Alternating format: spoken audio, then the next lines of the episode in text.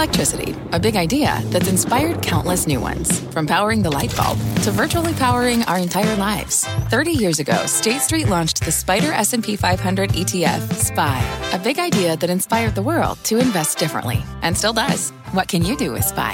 Before investing, consider the fund's investment objectives, risks, charges, and expenses. Visit ssga.com for a prospectus containing this and other information. Read it carefully before investing. SPY is subject to risks similar to those of stocks. All ETFs are subject to risk, including possible loss of principal. Alps Distributors Inc. Distributor. Live from the NASDAQ market site in the heart of New York City's Times Square, this is Fast Money, and here's what's on tap tonight. Earnings season officially underway. The big banks kicking things off. The results showing consumers and businesses are still relatively strong. But will this year's forecast tell a different story? We'll debate. Plus, a day of turbulence. Airline stocks hit hard despite Delta doubling its profits last year. The carrier trimmed its forecast, and investors punished the sector. And later, inside Tesla's no good, rotten week.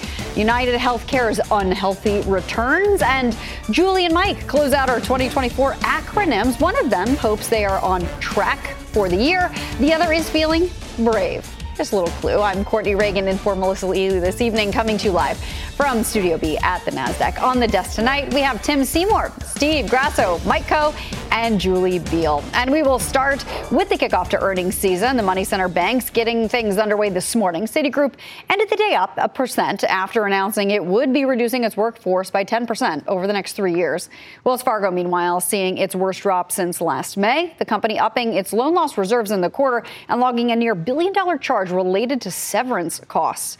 But with the big banks now in the books, investors turn their eyes to next week when we'll see results from investment firms, regionals, and a handful of names in tech, industrial, and energy. So we wondered which of these names will give us the best read on what's in store for the markets and the economy this year. Tim, you get to kick us off. Well, we'll, we'll stay with some banks because we're going to hear some of the regionals. We're going to hear some of the credit cards. So DFS Discovery, uh, I, I, care a lot about what's going on with DQ and NCO kind of trends. What's going on with the consumer? Are we going to hear more? Uh, certainly, there their audience uh, would be the, the folks that might start to give some insight into that. This is a company that, that largely, though, there's new leadership. There's some, you know, some arguments they're going to sell their student loan business, should improve their capital ratios. I, I, you know, we'll see. I think loan growth is very important to understand the strength of the consumer. If we listen to what the big banks all told us collectively, the biggest banks in the world, their EPS grew by, you know, again, collectively about 11%. I think people, if you told us a year ago, um, they wouldn't have expected that. So the strength, I think, is going to surprise people to the up upside. Um, outside of the banks,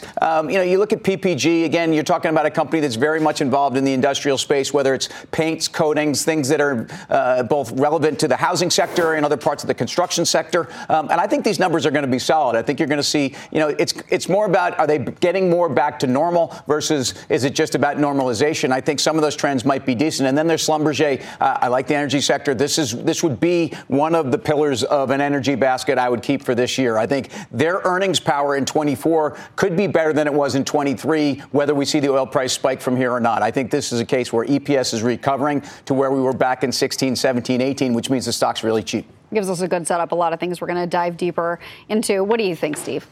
Yeah, so when you look at the banks, it, going into the banks, FactSet uh, was predicting that the bank revenues were going to be down about 3%, 3 to 4%. And if you carved out the insurance arm of the financials, they said that it would be down around 9%. That's a big number. And that gets everyone's attention. We, once we hear the earnings now, we're talking about net interest income. Right. And everyone across the board is saying it's going to be lower.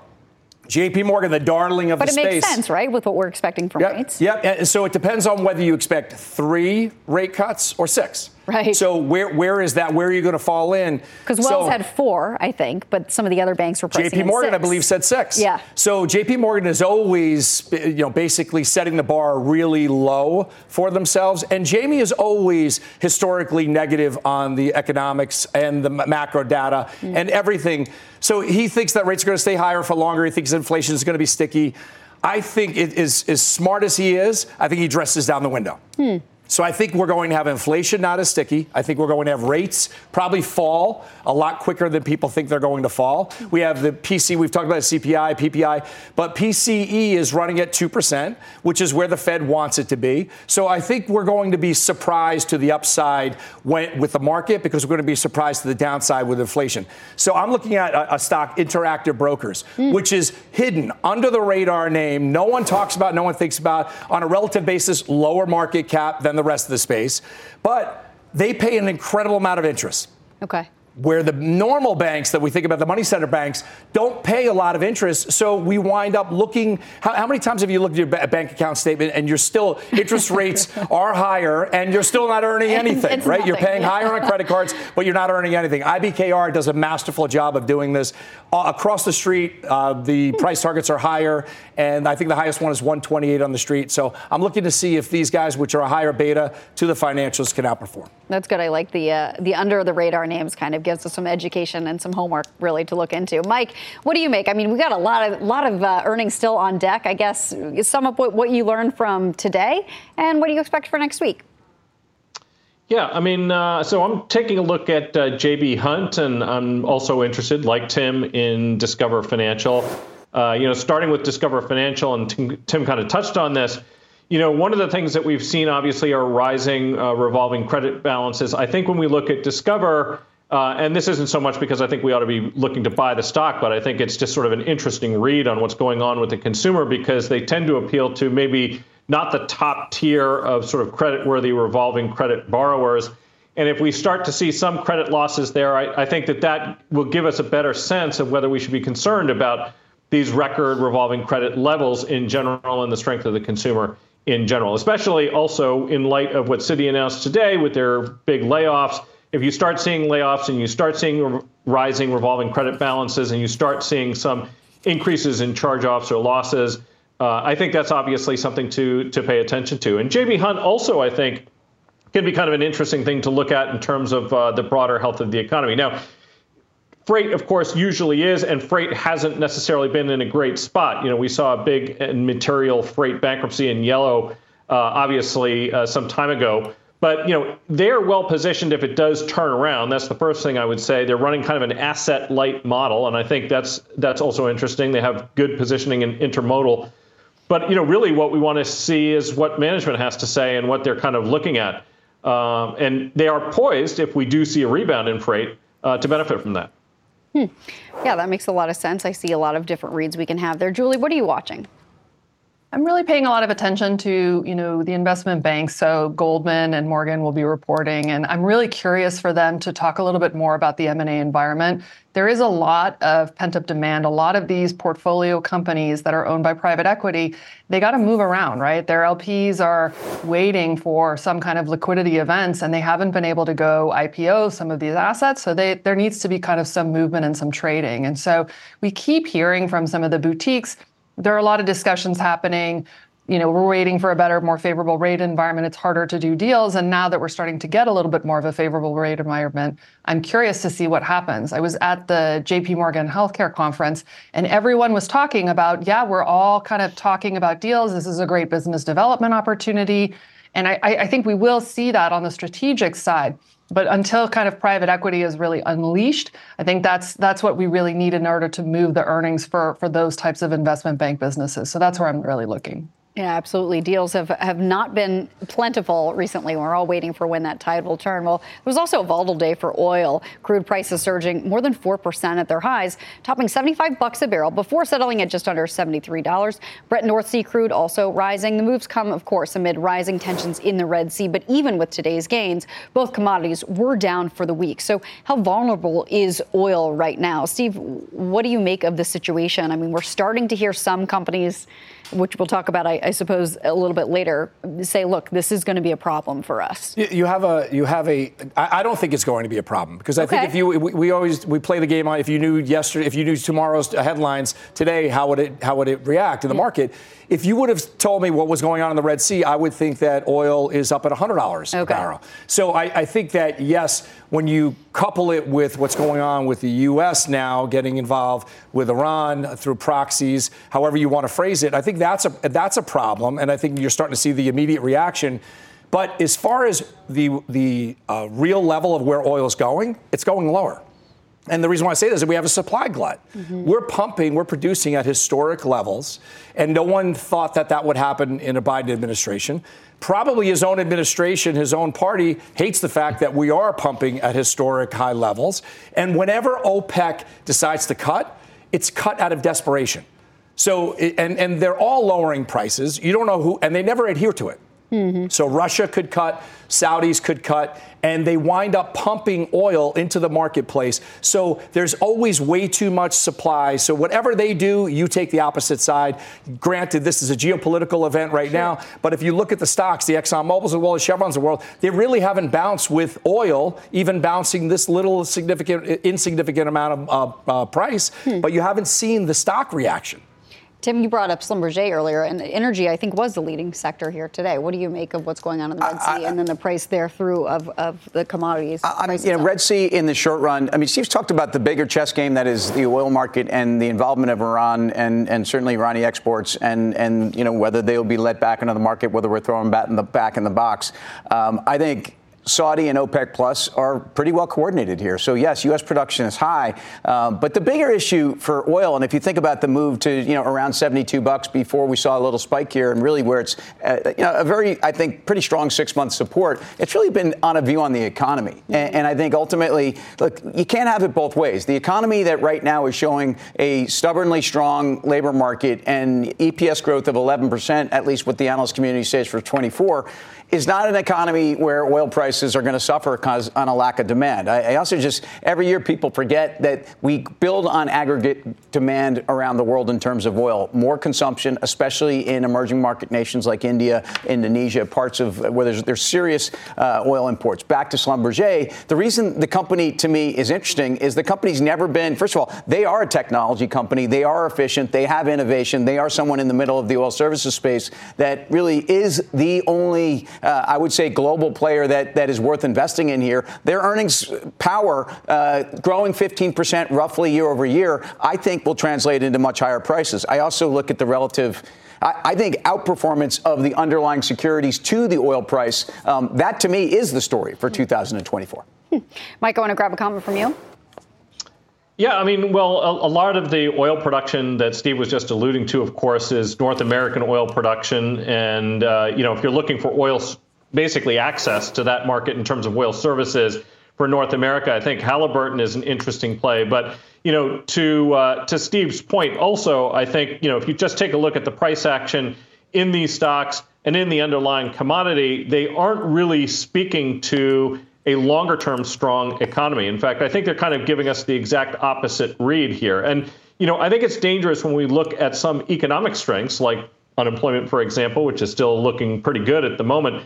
You know, the backup in unemployment can be severe when basically the economy slows down. So when you're looking in the rearview mirror like that, I think it's a little bit hesitant. And if you look at these commodities, uh, they're not pricing in a really optimistic outlook looking out, uh, you know, six, 12 months, I think. We brought it up earlier, but this morning's producer price index actually coming in slightly cooler than expected, a contrast to yesterday's CPI print. And today's numbers are becoming increasingly more relevant. So CNBC Steve Liesman has the details. Why is that, Steve?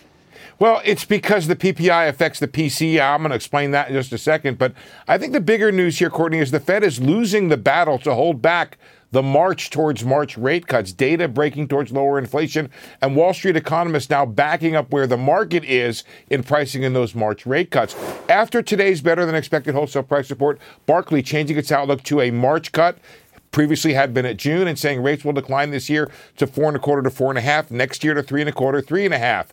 Uh, J.P. Morgan making a bold call this afternoon, writing, "quote It's all over now, QT." Quoting Bob Dylan for those who might be uh, paying attention. Forecasting the Fed begins to reduce its balance sheet runoff, that is, tapering QT as soon as April.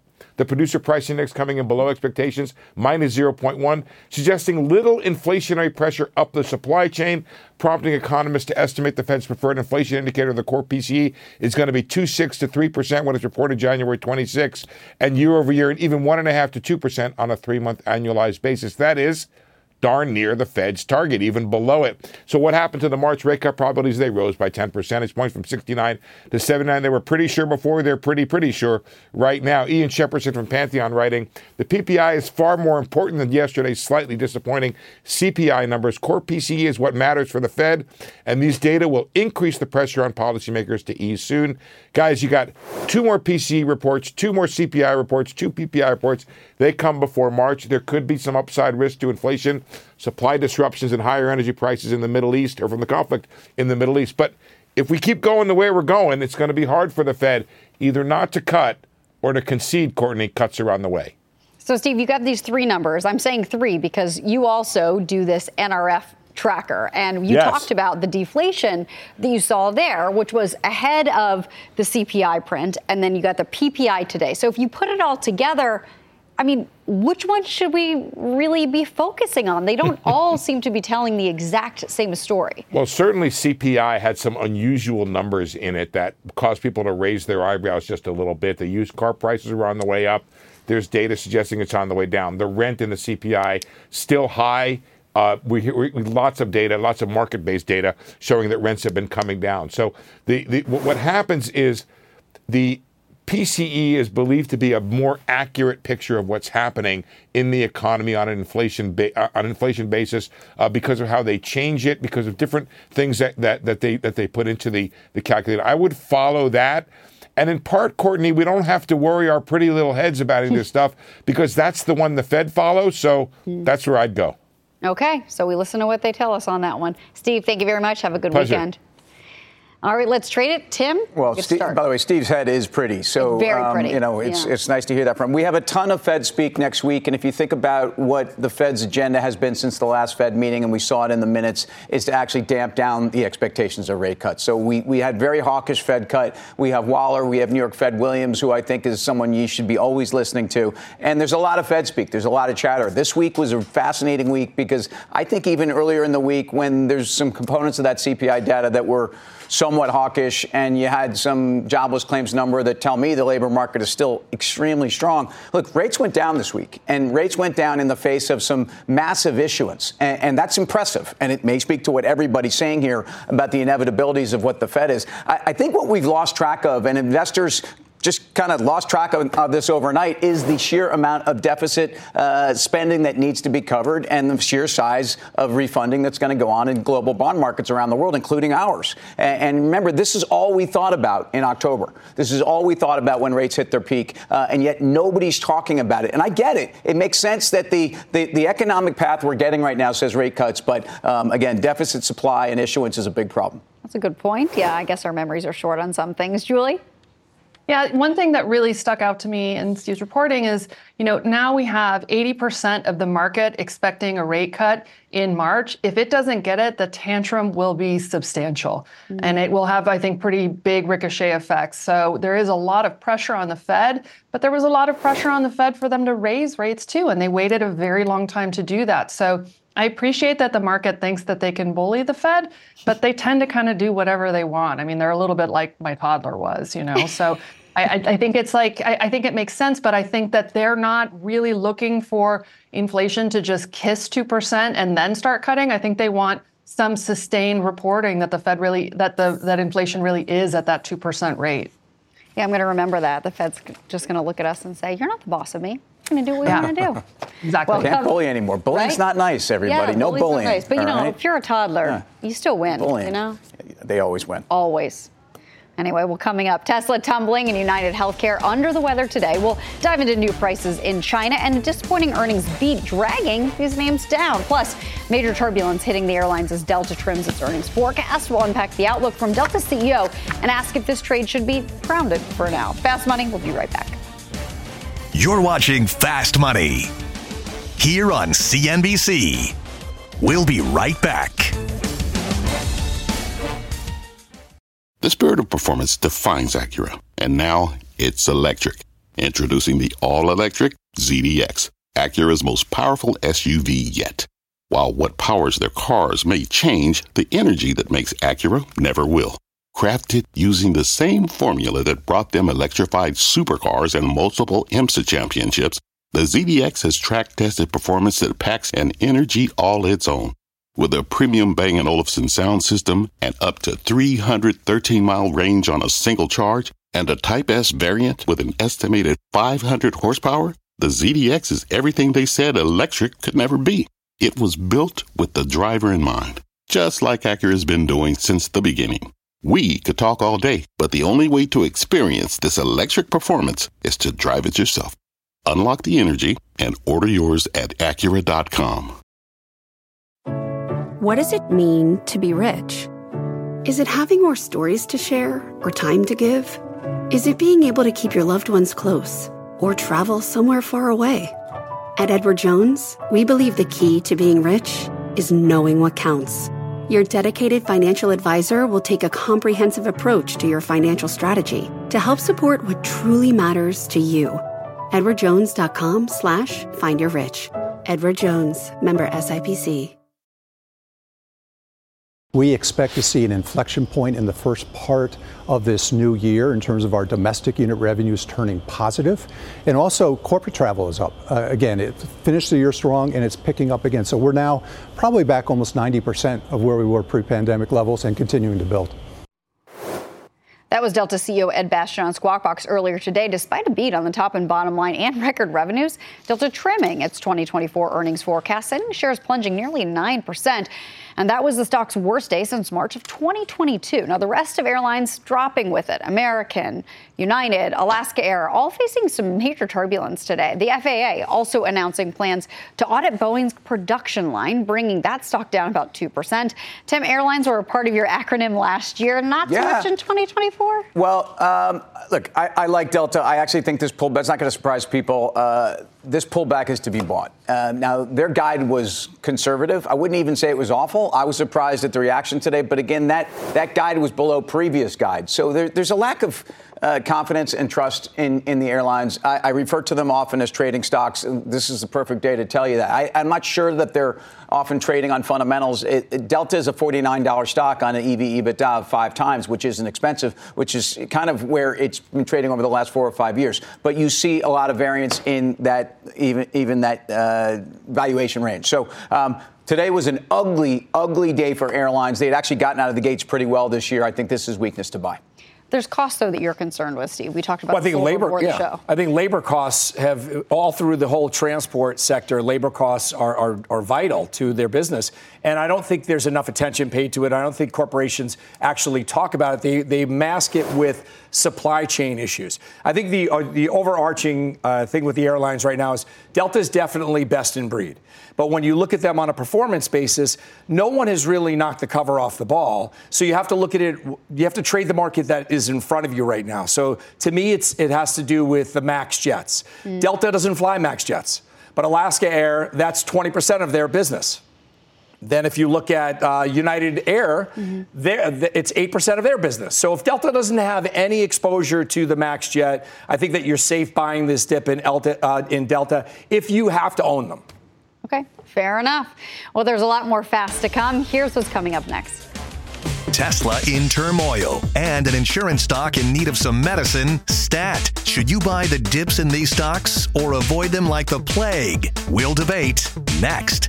Plus, China in focus, fresh economic data out of Beijing, and pivotal elections in Taiwan could make an impact heard around the world, even in your portfolio. A top expert joins next for key insights on how to navigate the headlines. You're watching Fast Money live from the NASDAQ market site in Times Square. We're back right after this. What's on the horizon for financial markets? At PGIM, it's a question that over 1,400 investment professionals relentlessly research in pursuit of your long term goals.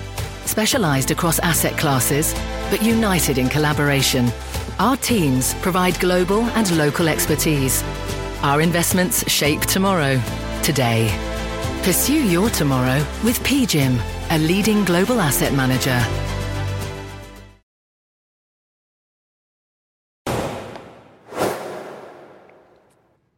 Welcome back to Fast Money. A couple of buzzkills today. Tesla and UNH both sinking. Let's dig into Tesla first. The EV maker dropping nearly 4% after cutting prices on some models in China.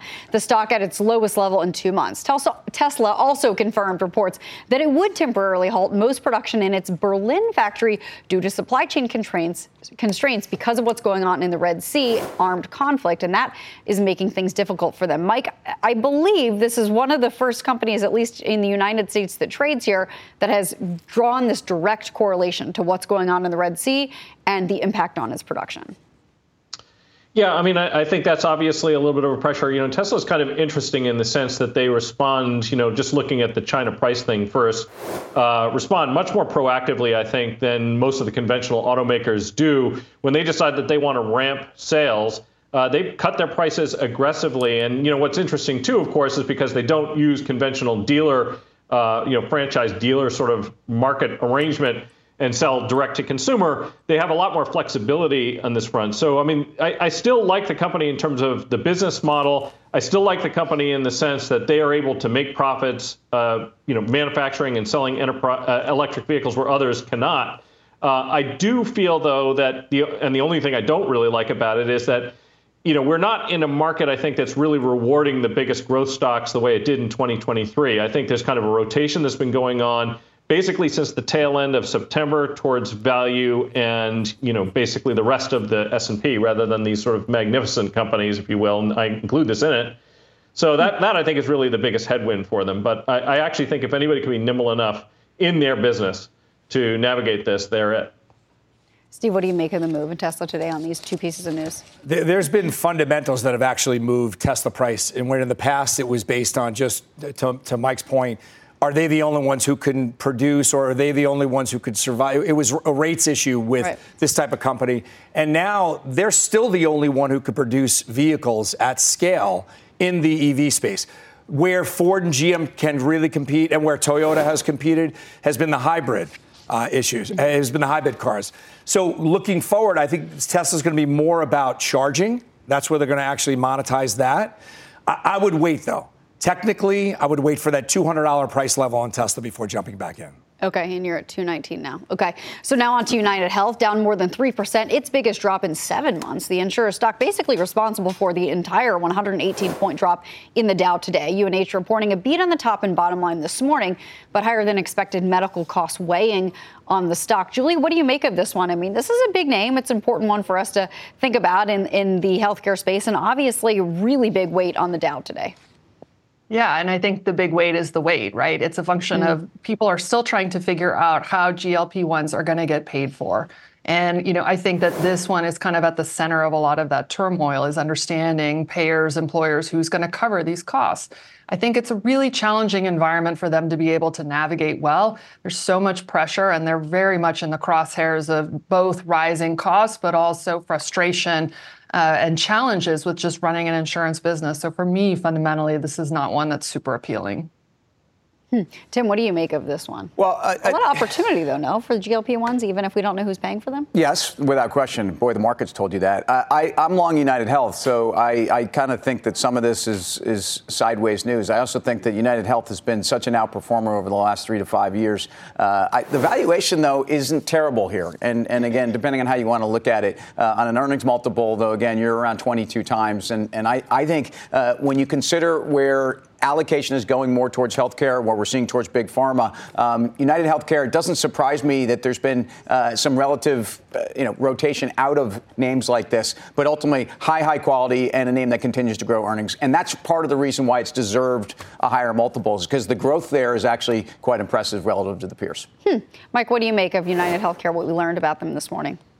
Yeah, I mean, we also own United Health. I mean, that that uh, what was it? 18% increase in uh, in costs obviously was a little bit of an eye-popping number. But here's something else to think about. So this is a company that has traditionally traded at a significant premium to the broad market. Right now, it's trading at or maybe at a slight discount. You know, I think it was Tim that mentioned at the outset that the S&P forecast for earnings growth is about 11%. Here, you're going to get somewhere in the neighborhood of 13 to 17% over the next two years and you're getting it at the same multiple as the S&P or lower in the so basically the healthcare provider space, which has historically been quite stable. This is a very well managed company. You know, if you you know, say, you know, buy it or sell it right here, I, I'd have to say buy it. Hmm. Interesting stuff. Okay, United Healthcare down more than 3% today. Well, coming up, elections this weekend in Taiwan and fresh economic data could have a huge impact on China, China and the global economy, frankly. We're sitting down with a top expert to talk through the major implications, plus a luxury letdown for Burberry, the English fashion giant falling hard after slashing its profit outlook numbers, and whether that luxury trade is due for a wake-up call. That's coming up next. Missed a moment of fast? Catch us anytime on the go. Follow the Fast Money Podcast. We're back right after this.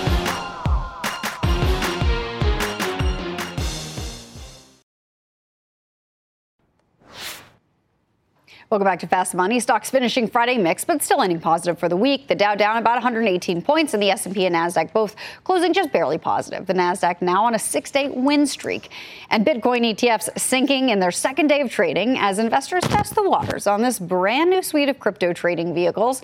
Steve, you've been poking around in these names. I know there was some pain felt early on. Yeah. What do you make well, of what happened well, here this week, and what are you doing about it? Well, the Grayscale Ethereum Trust was very good to me last year, and the Bitcoin ETF was very bad to me in the last two days. I, I, I, think you have to have the risk tolerance because when you're trading these type of things, they're all based on the on, on the price of the underlying cryptocurrency. And, and with the volatility that we've seen, Bitcoin was up so dramatically, you had to, in theory, get that pullback. And even when you're trying to play that pullback, they're so they're so outsized these moves. So for the retail investor that's not that doesn't have a Coinbase account that is trading in, in uh, on the, on the side of his regular uh, equity stocks, I think it takes some risk tolerance vetting, if you will, to get used to these moves. I'm in it, but I'm trading it like crazy mm. because it's just, it's not one of those set it and forget it. Yeah. It moves against you and you feel as if I have to either add, then sell on a bounce. So it's, it's definitely put my, uh, put my trading ideology to, uh, to task. I think this is going to be fascinating and see what we learn here. Of course, we're just in the very early innings of this, just two days in. We're going to move on, though, quickly here to China. Voters heading to the polls Saturday for Taiwan's hotly anticipated presidential election with the results expected to have major implications for the relationship with Beijing. At the same time, more weak economic data coming out of the mainland with CPI weakening and 2023 exports posting their first annual decline since 2016. So, for more on all of this, we're joined by Shehzad Qureshi. He is COO and Managing Director of China Beige Book. So, I guess let's get started first with the Taiwan elections, since those are coming up here right around the corner. What, what are the current expectations, and then what are the implications of that, particularly as it pertains to this contestable relationship with China? Yeah, the, I mean, the expectation is that if the DPP continues to be in power, you're going to get a very aggressive reaction out of China pretty much right at the outset. We've already been seeing the spy balloons. We've been seeing the fighter jets coming into Taiwan airspace. We get to see much more of that. Uh, so the military maneuvers get more aggressive, which is very risky. Think about accidental war breaking out.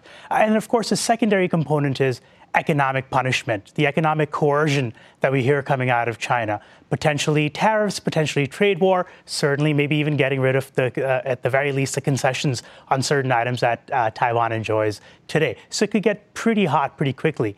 Uh, KMT comes into power, maybe not so aggressive. The long run looks very risky still. Hmm. So either way, we could be in potentially for some more turbulence between the, yeah. this relationship. Okay, and what can you tell us about this economic data, sort of uh, looking at, at, the Q4 data that's yet to be published, so you have some insight on? Yeah, we actually have uh, released our own uh, economic numbers right. on China, and what we're picking up, number one, is this the economic recovery after uh, COVID that we expected to see in China. You got some of it. It was disappointing, but even that is completely over. Hmm. The real estate market is in deep trouble. Consumer spending is down massively. Manufacturing is holding on, but that's about the extent of the good news there. Well, uh, so uh, I guess the question for markets is have we priced China effectively? I, clearly, structurally, this is a different economy than it was. It's probably going to continue to be a deflationary force, even though there's a lot of onshoring, which is inflationary. But uh, I guess my question is do you think the, the administration, and in terms of stimulus and in terms of what they can do to at least jumpstart this economy, is going to be meaningful in any way in 24? But uh, we're the markets guys, but I, you know, do, do you think people have overreacted to China in terms of the macro? Yeah, I think markets right now are just betting. Those who are betting positively on China are betting on stimulus. And my message is stimulus in China is going to be probably a lot smaller than those mm-hmm. with more bullish outlooks um, are expecting to take place. Uh, a lot of it, I think, it, the problem is pushing on a string. Monetary policy easing has been happening for over a year. Credit costs have been falling rapidly. It's just not making a difference. The property market is still not being able to find a bottom. Companies are not borrowing out there.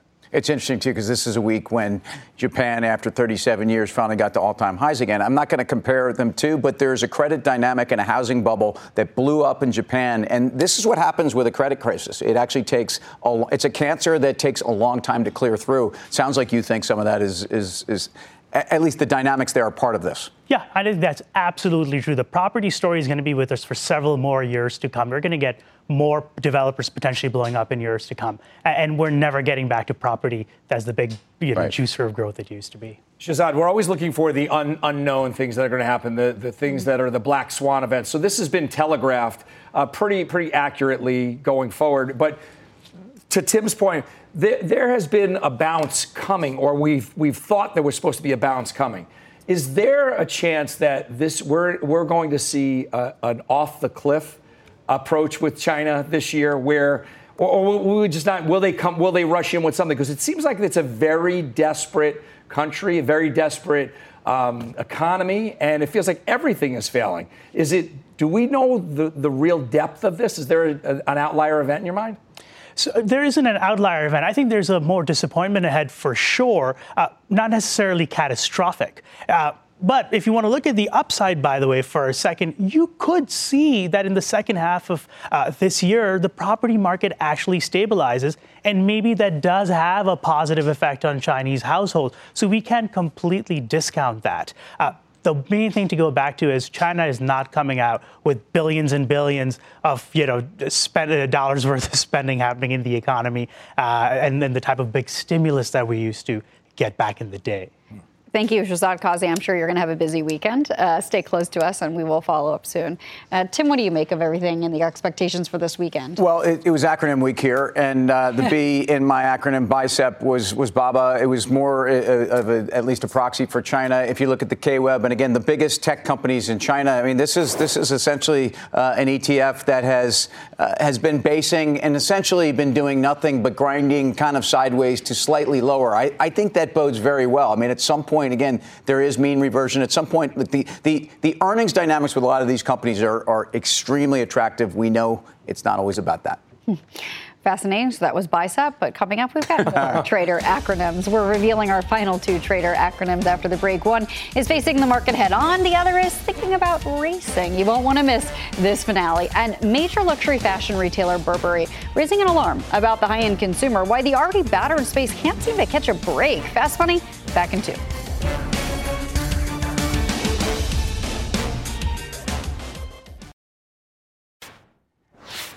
Welcome back to Fast Money. We've been unveiling our trader acronyms all week. So today we are sharing our final two, Julie Biel and Mike Khouw. Julie, what is your 2024 trader acronym? So my trader acronym is TRACK. Uh, because I'm going to try to stay on track this year, which isn't always very easy for me.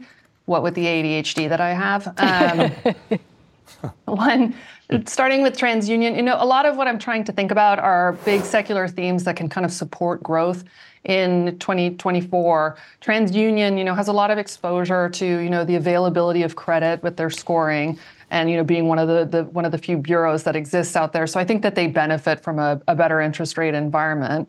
A is Aspen, Aspen Technology, primarily a company that focuses on chemicals and oil and gas, but they have this really great grid asset. And I think we're going to see a lot of grid infrastructure spend happening in 2024. We really need to modernize our grids. They're a mess. Um, the first C is uh. Certara is kind of a simulation software business for biosimulation. So as we see more drug development move more and more into simulation in silico, I think this is a company that benefits. They're really well positioned and lodged right in there in the FDA. And then the last one is Cooper.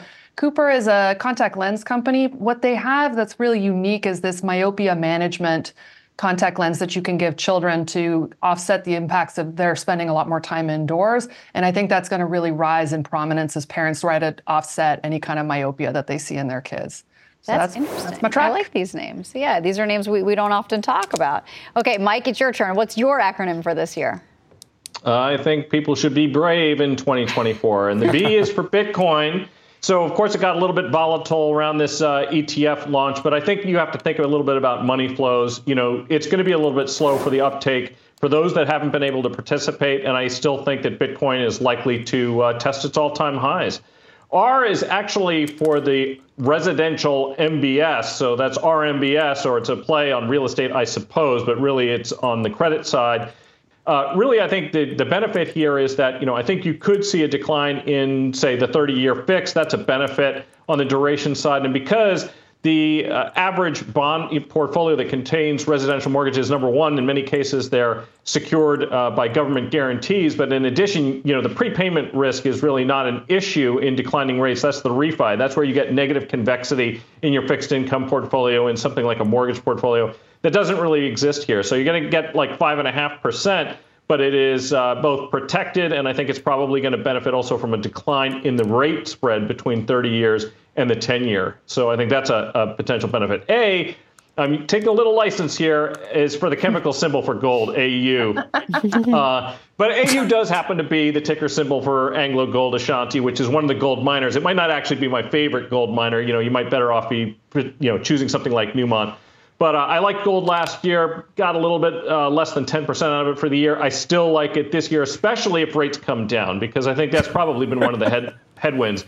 V uh, is for value. Uh, I think you can play this if you want to, just fairly purely by doing VTV, which is uh, a value ETF. Uh, and UnitedHealth, which we talked about earlier, is actually the second biggest constituent. And E is for emerging markets which you could play through an ETF like EEM. That will give you exposure to some of the names that Tim was talking about in China. But if we do see lower rates, that is going to be a headwind to the dollar on a relative basis. And also, emerging markets actually trading cheap uh, to the S&P when you take a look at how those valuations typically have compared. Okay, track and brave. I know we're going to have a lot of time All to right. talk about these. Oh. You know what? The whole e- the whole acronym game has been twisted upside down. First of all, Mike's a smart guy. I love his picks, but choosing A for the symbol for gold. I mean, come on. Nobody's playing by the rules anymore. I'm the only one that picked tickers relative to. Hang on. I'm the only one. I picked them. All right. Anyway. All right. Two of us. V is for EM. V is for I'm BTE. Sorry. Great ideas, that, that but you didn't play the game. V all is right, for Bitcoin. All right. I think I did all right.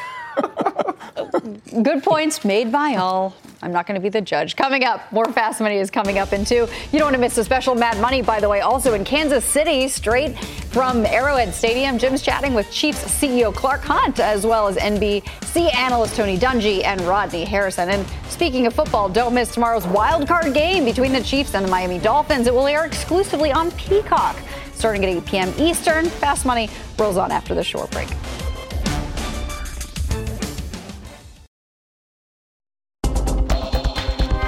We have a news alert on the SEC. Chair Gary Gensler commenting about the X hack earlier this week. Let's go over to Kate Rooney. She's got some more details. What's going on? What have we learned here, Kate? Hey, Courtney. So we did get a statement here from Gary Gensler on that X hack where the SEC account was taken advantage of by an unauthorized party and gained access to that account and then tweeted about an approval of a Bitcoin ETF a day before it was actually approved. Gary Gensler saying that the SEC takes cybersecurity obligations seriously here. Commission staff, he says, are still addressing the impacts. We did get some details, though, on how this happened. They said this was the unauthorized party gaining control over a phone number. They say there were actually two tweets. One of them was just BTC, the symbol for Bitcoin. They said that was later deleted. This unauthorized party was also liking certain tweets. So we're getting some details on what went on with that unauthorized party. But they do say they're uh, coordinating here with appropriate law enforcement and federal oversight entities, including Office of Inspector General, the FBI, and Department of Homeland security. So, an update here on that incident we got earlier in the week. Courtney, back over to you. Very interesting. Kate Rooney, thank you very much. Have a good weekend. Steve, I mean, obviously, we were talking about Bitcoin earlier in the show. What do you make of these new developments? how is that possible? That the SEC gets. I mean, uh, we were talking about the two-factor authentication, which apparently they didn't have at the time. We're not sure if they do now. I think it's cra- it does... I, I, think it's crazy to me, and, and it just you know take it to a Palo Alto, take it to any of these cyber security stocks. Mm. But I, I just don't understand for the life of me how the SEC can get hacked. It doesn't make a whole lot of sense to me, and it just confuses the overall markets. But God forbid any of us got hacked on, on yeah. our Twitter or whatever. It wouldn't be such a big deal, right? But when the SEC gets right. hacked, you think they would have some sort of a firewall against Yeah, and you know, there have been other hacks on other platforms that have been considered safe. I remember some time ago, actually, that even PR Newswire was hacked, put out a press release supposedly by Walmart. I think it, it was approving Ether as a form of transaction. And right away, I think I knew, like, this doesn't smell right. But it can happen, and it went out on a legitimate source. So this does make it difficult when we're trading on information very fast, right, Tim? I yeah, mean, and, and it tells you why CrowdStrike's up 180% mm. off those lows. And it tells you why the multiples for these companies, I mean, you know, you're not skimping on cybersecurity. And if you are, you're toast. Right. So, I mean, and it's going to continue to evolve. That's why I think uh, some, and Adobe's a great example. And, you know, I mean, but I, I think there are uh, a handful of these companies. I think we've also seen that the multiples on some of the others um, have faded to, to at least uh, much well, they're a lot more expensive now because I don't think they have the same kind of growth. But again, I'm long CrowdStrike. I, I believe that this is a, a multi-year growth story, and I believe that they're going to you know live up to that growth multiple. Hmm. Mike, what do you make of what's going on here? And are there companies we should be invested in that hopefully will put in some guardrails so this doesn't happen, at least not so easily and not to such important accounts? Well, I, I, think any of the sort of third party supports that uh, are offered to companies like ours, actually, in the financial services industry that help us sort of comply with cybersecurity issues, it's interesting to me because everybody else who's on the desk right now knows that if you're in the financial services industry, we're always getting continuing ed about how Wow, he just got hacked. I, I know. Shoot. I mean, I oh gosh. Somebody didn't want him to say that. Oh man. all right. Well, all right. There he is. Okay. Thank you all. Coming up next, we've got your final trades.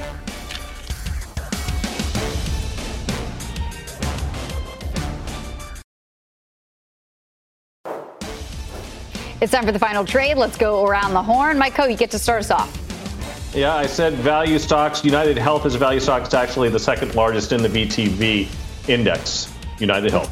It looks like you're getting it for sale today. Julie Biel. Uh, Saia, not just fun to say, but this is a transportation name that's great quality. I would take a look. Tim.